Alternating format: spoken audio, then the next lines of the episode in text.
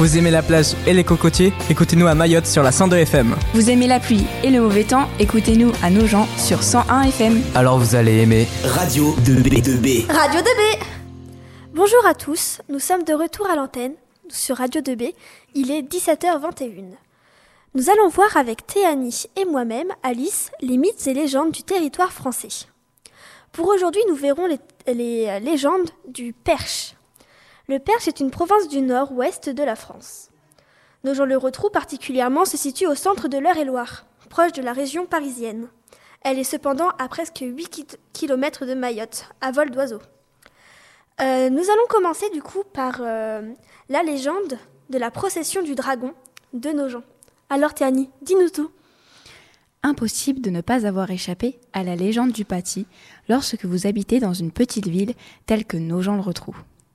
L'histoire raconte qu'une dragonne vivait dans un étang, près de Nogent, et terrorisait les pauvres gens qui se terraient dans leurs chaumières.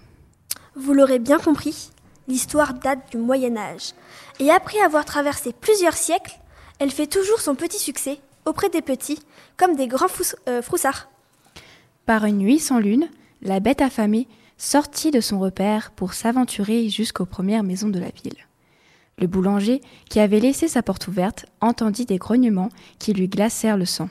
Il se trouva nez à nez avec l'animal, mais ayant dans sa pelle une miche brûlante, il enfourna le tout dans la gueule du dragon, qui s'effondra gravement brûlé, et le dragon mourut étouffé.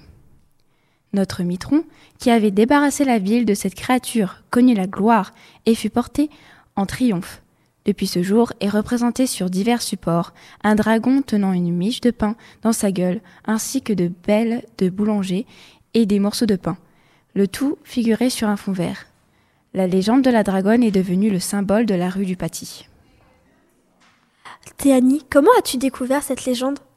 Je l'ai découverte grâce à des amis qui me l'ont raconté. Et qu'en penses-tu ? Je trouve que ça fait une belle histoire à raconter au coin du feu. Oui, surtout pour une petite ville comme Nogent. Nous sommes toujours en direct sur 101 FM avec Radio 2B. Il est 17h27. Nous allons reprendre du coup nos mythes et légendes, toujours du territoire du Perche. Et cette fois, nous allons voir la légende de la Bourbonnaise. Alors Théani, nous t'écoutons. Tous les ans, à Margon est célébrée la Bourbonnaise. Elle consiste à brûler une poupée de bois féminine sous les coups des feux d'artifice. Mais quelle est donc son histoire ? La Bourbonnaise est l'histoire d'une femme trahie par son mari. Rongée par une perfide jalousie, la Bourbonnaise va accomplir bien des méfaits. Amour, complot et actions héroïques sont au rendez-vous de cette fresque historique que la ville de Margon célèbre encore chaque année. As-tu déjà assisté à cette Bourbonnaise, voir un peu cette poupée justement qui est brûlée, etc. Oui. Et c'était comment ?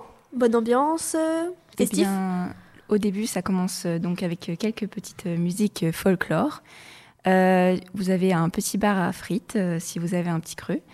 Et ensuite, quand la nuit tombe, la poupée est brûlée à côté de la rivière. Au cas où.